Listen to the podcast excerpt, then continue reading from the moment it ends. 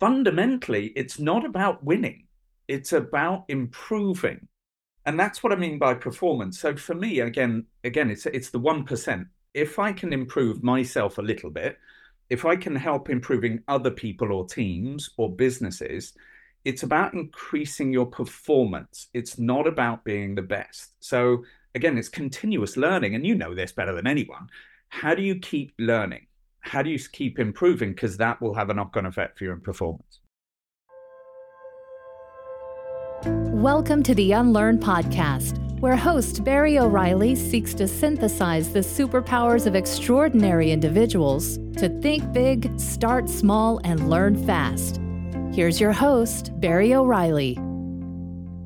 Welcome to the Unlearn Podcast.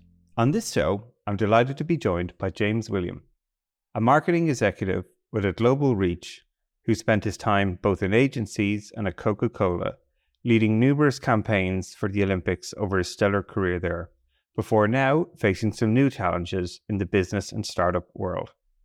Now, James has had a fascinating career. He's actually worked on four different Olympics, culminating in the Tokyo Games in 2022, where he helped lead one of the most commercially successful but also sustainable versions of the games with Coca Cola. We've met each other through Nobody Studios, where he's an active member of our advisory group and an early investor. He also teaches in Nice as a guest lecturer for MBA programs and provides many support to lots of startups and businesses looking for go to market strategies, growth, and customer experiences. On this show, he shares a little bit about how he's made these transitions, faced uncertainty, tackled them by having clarity of where he wanted to focus thinking about people, purpose, partnerships, and high performance. So before we hear about all those steps, let's hear a little bit about how it got started for James. A lot of it stems from kind of the environment that I was brought up in. So, hypercritical kind of family environment, early years, two elder brothers, very successful. And in that phase, kind of then was told that I had a learning disability, which turned out to be dyslexia. So, it kind of created an environment which I just didn't fit into. And I think that was one of the things that you didn't re- I didn't realize at the time because I hated it, but it drove that kind of grit and perseverance to just keep going. I just you know, it became down to everything was about results. It was about individuals. It was about results. It was about how we do that. And then I think as I kind of got older and I started my career ending university and then going into marketing agencies, I really started to understand the concept of how do you do this together as a we. That was like, oh, actually, if I work with a bunch of people, there are certain things I'm not very good at. And there are some things I'm very good at. And if I can build those balances, then it doesn't mean as I'm constantly trying to hide that I, I can't spell or things like that. So I think that was initially really where I started to go, actually, this is where it is. And then from a marketing agency where I was there for nine years, we started at kind of 15 in the London office and then got to 250. We were knocking things out the park and then kind of got to a pinnacle there and went, hey, you know what? I think we're, I'm done. I want to go and do this. I want to try and push myself into another area. And that's how, after a couple of times, ended up working at Coke. And they gave me a call and they said, hey, come and do this. And that was then when I was moving from we to I, because in a corporate environment, it's very different. And that's the point where we got into that before we start into the Coke piece. But I think all of those pieces really impacted the way that I, I focused and I viewed things. Well, first of all, um, I'm dyslexic too, so it's always great to have more people that can't spell on the show. So power to us getting through those hurdles.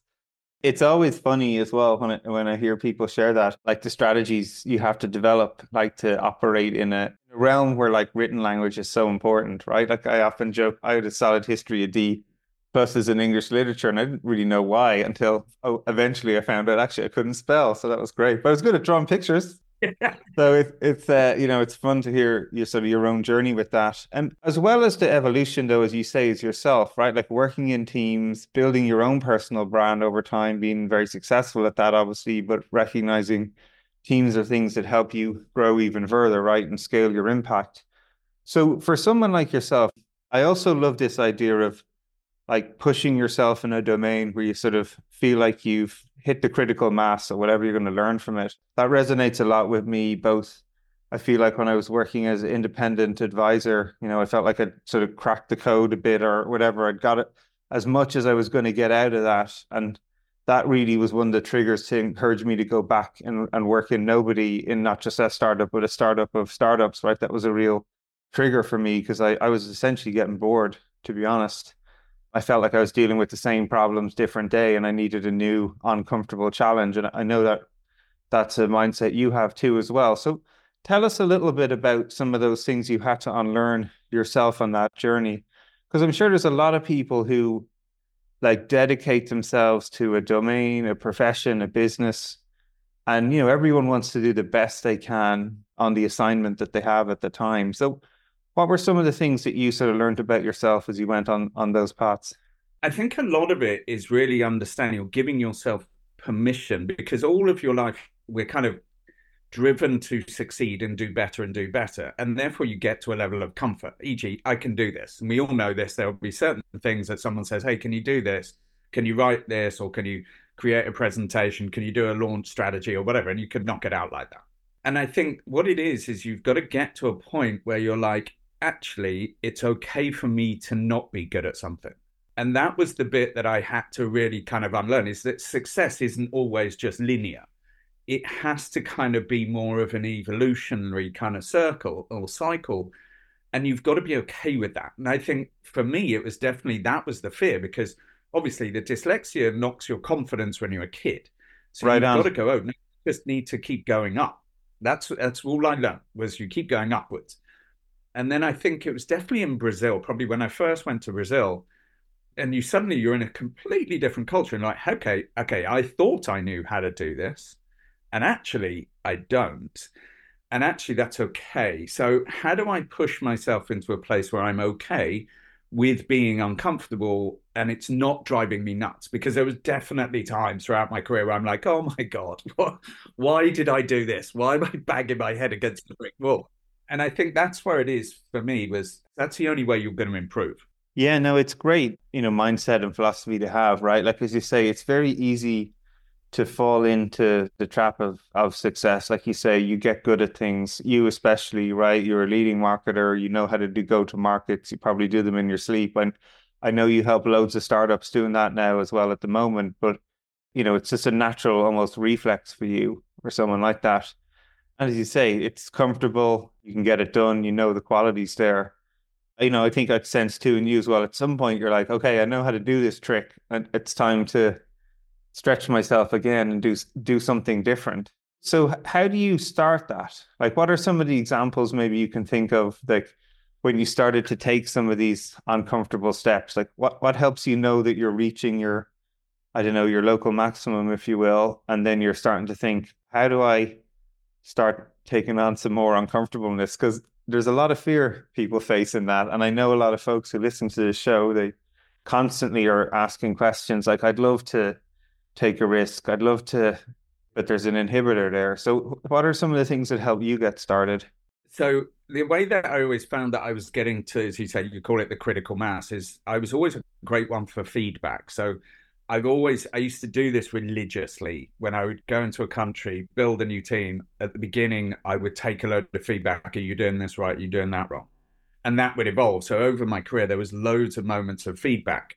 And each time you'd have these cluster of things you needed to get better at. And it was like, okay, great, I've nailed this one. Okay, good, I've nailed this one. And then I suppose when I look at something like when I was in Tokyo and ended up leading the games for Coca Cola, and if you think Coke had spent you know, the best part of 100 years sponsoring the Olympics. And Tokyo was the first one where I managed to orchestrate the most successful commercial returns, marketing impact, and most fundamentally, the D and I piece. And that was me where it was kind of like, now I'm on the top of the wave. Great. Now, to a point, there's a level of, sure, I'm going to jump off now because look at what I've done. And surely this is going to be the next step's going to be easy.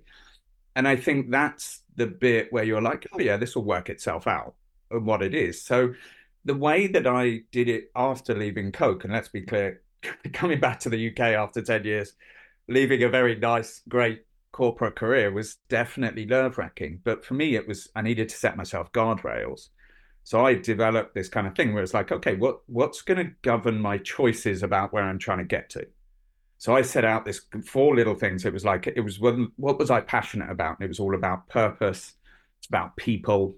It's about performance, and it's about partnership. So every time I look at something, whether it's investments, whether it's advisory stuff, in some way, some of the teaching I'm doing, teaching a master's down in Nice, each one had to try and fix that box. And, you know, even teaching a master's, I mean, wow, I thought that was going to be easy.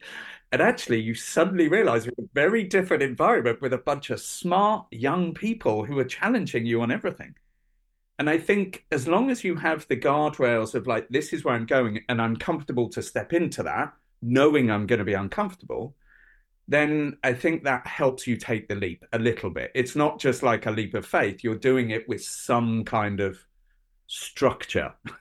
That's probably how I sell it to myself, anyway. Yeah, no, no, it, it's a great way to think about it, right? Like this is one of the things people really struggle with, and and I hear people because they ask a lot, right? Just listen to you talk even about a framework about how you're making decisions about where you're going to invest your time and your energy. That's a, I feel like a really important sort of rubric, if you will, is for people to make. Because you often will hear the, oh, I'd love to do something different. And then you sort of ask yourself, well, how are you going to make a decision what that different thing is? How will you know it's where you want to spend your time, where you want to essentially, uh, you know, make the investment, make the bet, whatever, take the risk around. So it's it's great to hear that you sort of built this sort of framework for yourself about you know what matters to you, the purpose, people you work with, performance, and partnership. So tell me why you picked those four things in particular because they feel like obviously they rhyme and you're definitely a marketer. I know you just can't help yourself with that, but but t- tell us tell us a little bit about like why did you pick those four, and maybe even an example like how what helped you. You know, you've mentioned teaching this masters in Nice. I know you like obviously at nobody is a bit more closer to home for me, but some of the other like ventures that you're looking at, like how do you sit down when the phone calls come in and you go, okay, well, what's going to make me decide if I'm going to do this? Yeah, and it did happen that it happened to be four four P's. But I think when I look at it and I look at purpose, and actually purpose is a good one when we talk about the studio. So for me, purpose is important, whether it's individual, whether it's as a team, or, or whether it's as society. We need to have that drive that gives us that goal. One of the things I loved about Nobodies, which is why it was a bit of a no-brainer for me, was just like how fundamentally that is driven into everything that the studio does in the investments, in startups, and all that. So that was great. And that's the same for other things. Yeah, part of it is a lot of learning. I, I got involved in a startup which was all about trying to prevent abuse in sport. It didn't work. I invested a lot of time and effort and money. It just didn't work at the end. And you've got to get to that point and go, you know what? I need to walk away because it's just not right for me. It's just not the right thing. The other one is then people, and I'm I'm a great believer that you have to kind of inspire, engage, and support people to be the best that they can be of themselves as you get older is back paying back. I've been lucky in my career. Few, I've had some great bosses. I've had some not so great bosses as well. Yeah, but all of that teaches me to know what I can pass on. And the the teaching, so I do that with the masters. So I'm teaching that down in France, and that allows me to give back because it's helping. And I do this with mentoring and stuff like that because that's important to me. That resonates too. I, I do something similar. I teach a two day master's program. I teach one modules two days at my university in Dublin, and man, it's one of the most rewarding things I do every year. Like you say, students, there's as challenging a group as you're ever going to meet, but it definitely feels like you know you're at least sharing, helping, and I, you know, I get smarter because they often tell me loads of stuff that I didn't know about as well. So that resonates massively too, as well. It's inspiring. I come away and because there's always these, you know, you the media year. It's like the next generation this, and millennials out and Gen Z this, and all this. And it's actually when you were in there, and, and I'm like, wow, you guys are smart. Like I've seen some stuff, and luckily through my links with Coke and and the Olympic world and stuff like that, we've I've managed to connect those to do projects for them. And these guys are senior in these these businesses and coming back going, man, that presentation was off the chart. And I'm like, yeah, I know these guys are good.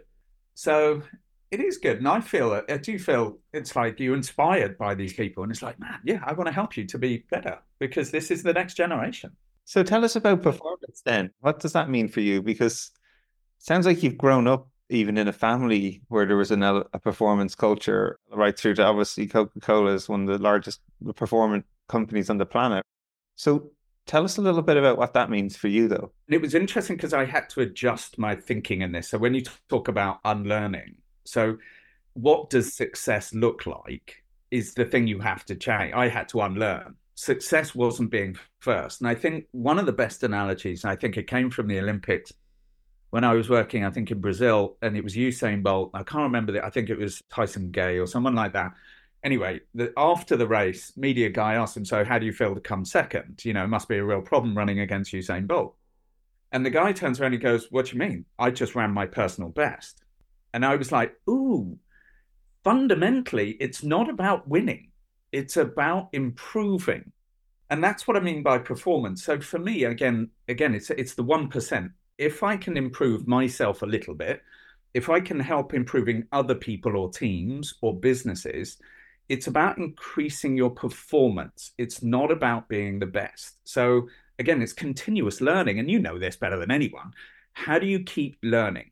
How do you keep improving? Because that will have a knock on effect for your performance. It's such a great anecdote. It's so relative it's all about just getting better. So that example you say, that athlete saying, "No, I, I did the best performance of my life." You know, sure, I didn't mind the one, but I, it's the best. You know, I always see that as well. You know, sometimes, especially with targets in startups or businesses or whatever, where you're set a goal, and you get to like the goals to hit that fifty percent increase, and you get to forty eight. Like, did the person fail? Well, no, they did amazing. They near they, they it stretched them in a way that they improved. You know, and I see that's a classic sort of way that people can fall into some of those traps. So it's nice to hear you think a bit like that. Before we dive into partnerships, what are some of the things you've you've sort of like little goals you've set yourself now, right? Like you're essentially an independent entrepreneur now, like helping businesses all over the world. So and you've sort of gone, as you say, you've transitioned from agency to corporate now to sort of solopreneur you know, what were the North Stars you set yourself in terms of areas that you wanted to try and focus on? Yeah, I think, I mean, you know, I after a while, I did start to set myself goals at the beginning of the year. And I would always kind of go, what are my personal things? So, what are the personal things that I want to achieve? What am I trying to get to?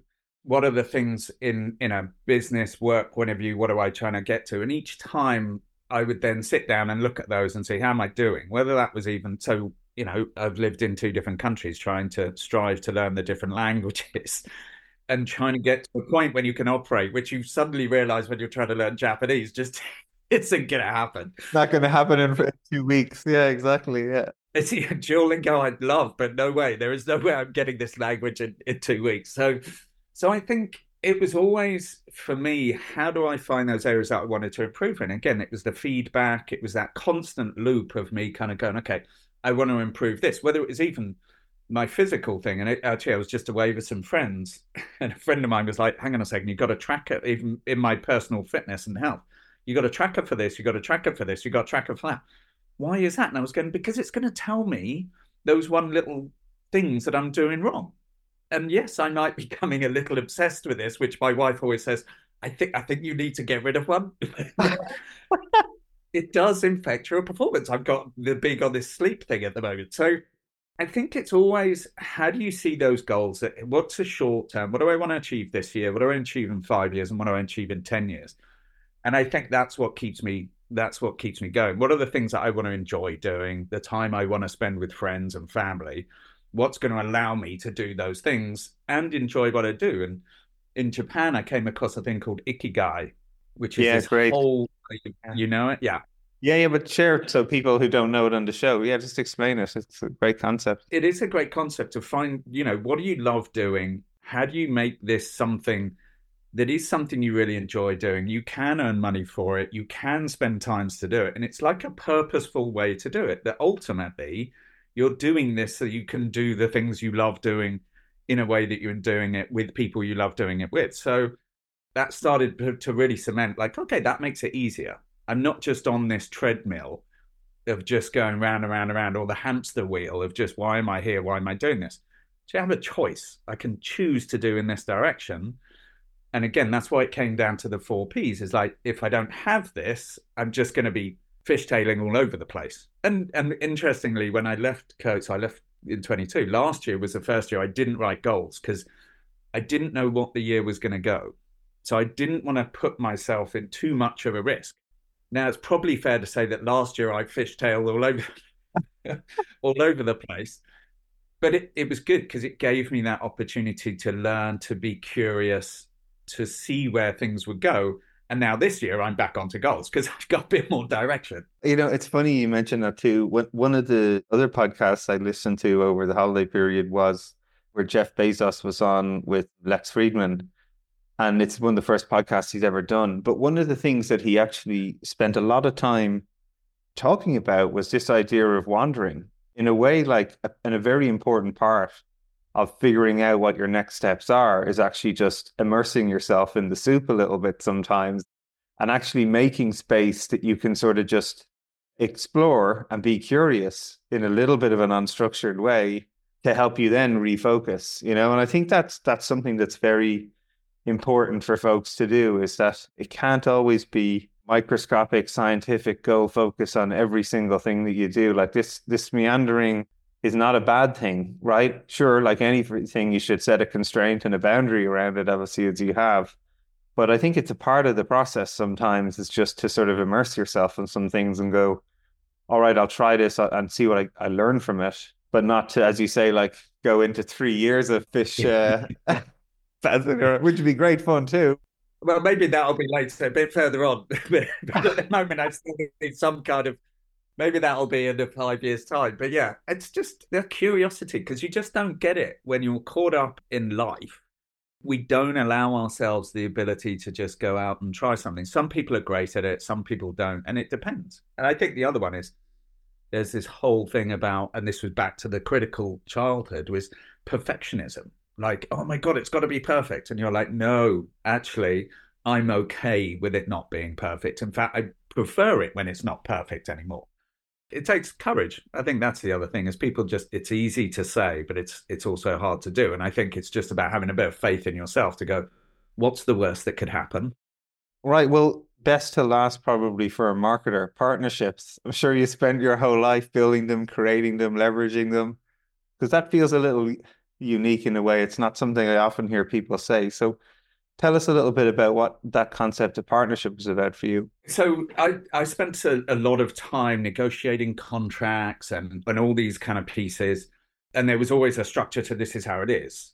And I guess over the last kind of five, six years, it really understood that actually partnership is so much better. I always used to have this concept to say, hey, we're going to negotiate a contract, but I'm then going to put it in the drawer if I ever have to get that contract out because I need to find a clause in it that doesn't fit, therefore the relationship's over.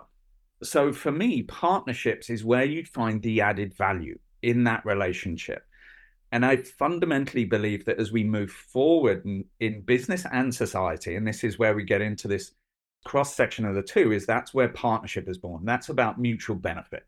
That's about shared win wins that aren't written in a contract, that do have an intangible impact that we can't do. So, when in Tokyo, with the way that we looked at the games, was there was tangible goals, but there were intangible goals, which you couldn't go, is that a number? No. I mean, we tried to, clearly. But there are certain things when you talk about societal impacts and things like that that we can't track or we can't see, but you've got to be striving to do that. So we know this helped build relationships with a customer or this helped build diversity and equity and inclusion within this because we've demonstrated that, but we can't say that it's changed stuff.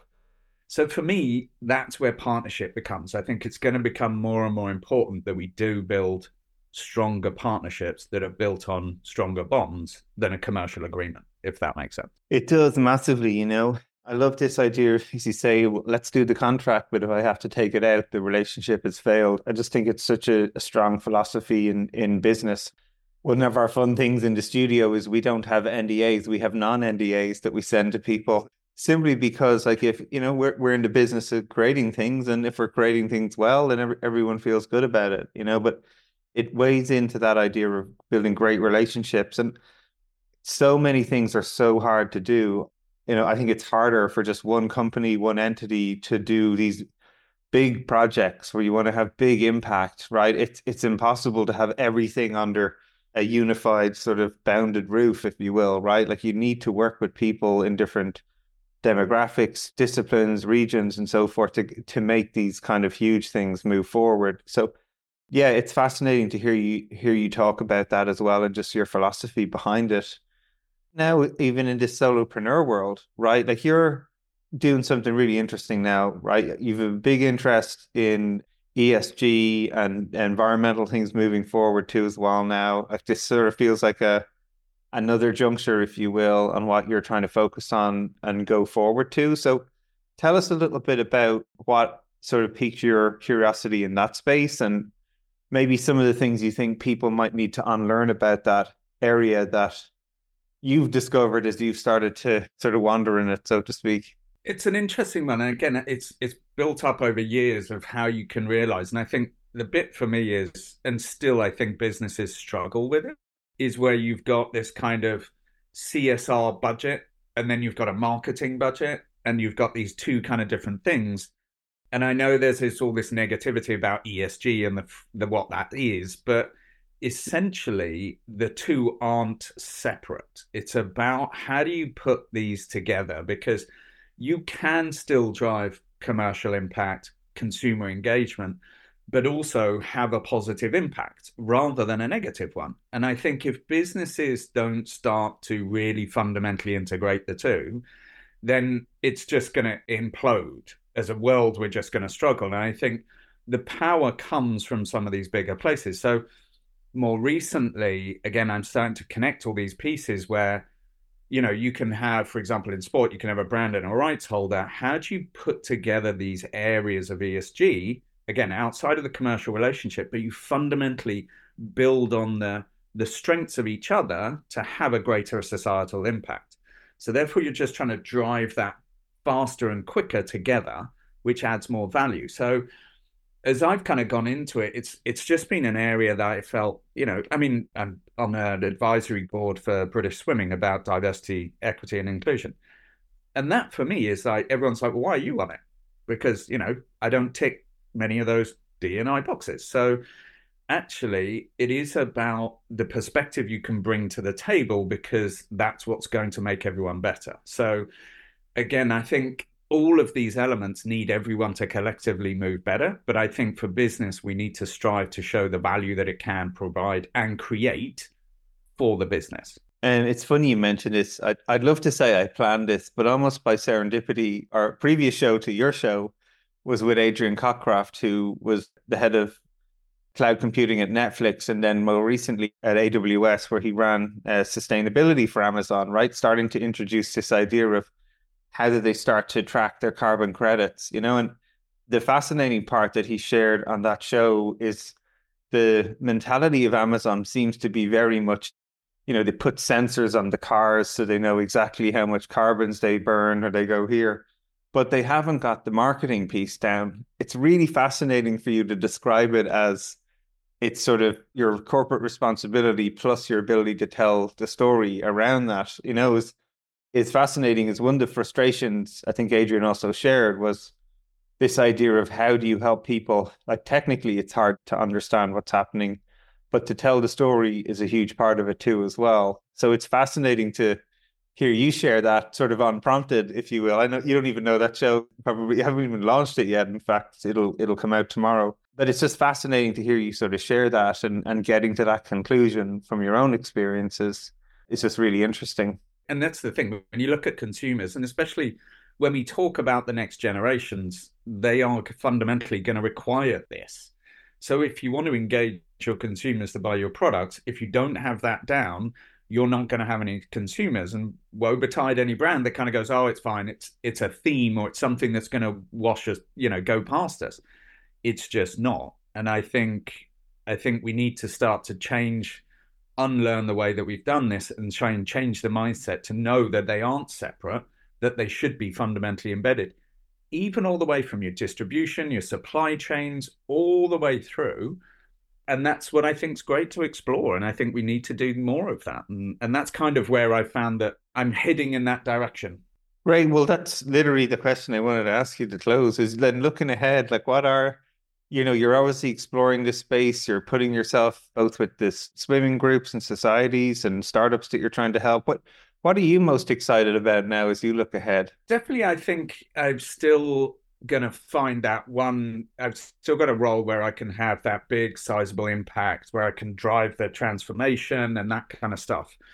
But at the moment, the amount of learning that I've done in the last year is incredible. I still sometimes kick myself and kind of go, wow, in the last year and a half, I have learned more than probably in the previous 10 years. That scares me at times. I'm also like, this is incredible. I still have some brain cells I can fill. So I think it's where does that and i think that's the exciting piece is i don't know where it's going to go i know that it's going to work out but i know that i've got the structure and the strategy to allow me to get there and everyone that i work with and the people like the studio and stuff like that is going to create that kind of it's just beautiful when you get those people together you just don't know what's going to happen and i think that's what i'm looking forward to and i still think there's something big big that's going to come up this year. And I'm excited for 2024, to be honest. It's been an absolute pleasure to have you on the show. It's always fascinating to have another dyslexic person on because I, I, it's always great telling the world you can do it. Uh, anyone else out there with dyslexia, it can be done. But just to hear your own personal story, right? I love the idea of building these frameworks, as you say, to help you guide some of these big transitions that you've made in your own life from an agency to corporate to being solopreneur now and helping businesses all over the world. You know, I think it really encourages people that you can do it, that just with a little bit of structure and thinking and, and plotting out what matters to you can have a huge impact in helping you get started. So, again, excited to see uh, all the work you're going to continue to do. I'm looking forward to doing more in the studio together. And thank you very much, James, for coming and sharing uh, your story with us. Always a pleasure. Great to see you. And I will see you soon. Hey, everyone. I hope you enjoyed that show, but I'm even more delighted to share the exciting news. I've recently co founded a new venture studio named Nobody Studios. Now, Venture Studio is a vehicle for the rapid creation of new companies, from ideation to acceleration and growth. And our purpose at Nobody Studios will be to de risk pre seed stage business ideas. We'll do this by minimizing the time, speed, and capital involved in validating truly repeatable and scalable business models before any significant venture investment. We've an audacious goal to start 100 compelling companies over the next five years, and who knows how many beyond that. So, if you're interested in radically changing the way work is done, how products are created, companies built and funded, even democratizing the wealth creation and how returns are distributed, this could be the business for you. We're looking for talent, capital, and influence. If you wish to contribute any or all of these, just get in touch. You can follow us on nobodystudios.com, on our LinkedIn page, all the social media accounts, or simply my newsletters and what I'm sharing. We'll be launching a truly innovative crowdfunding campaign, and I'd be honored if you'd be willing to join us on this journey and become a nobody yourself.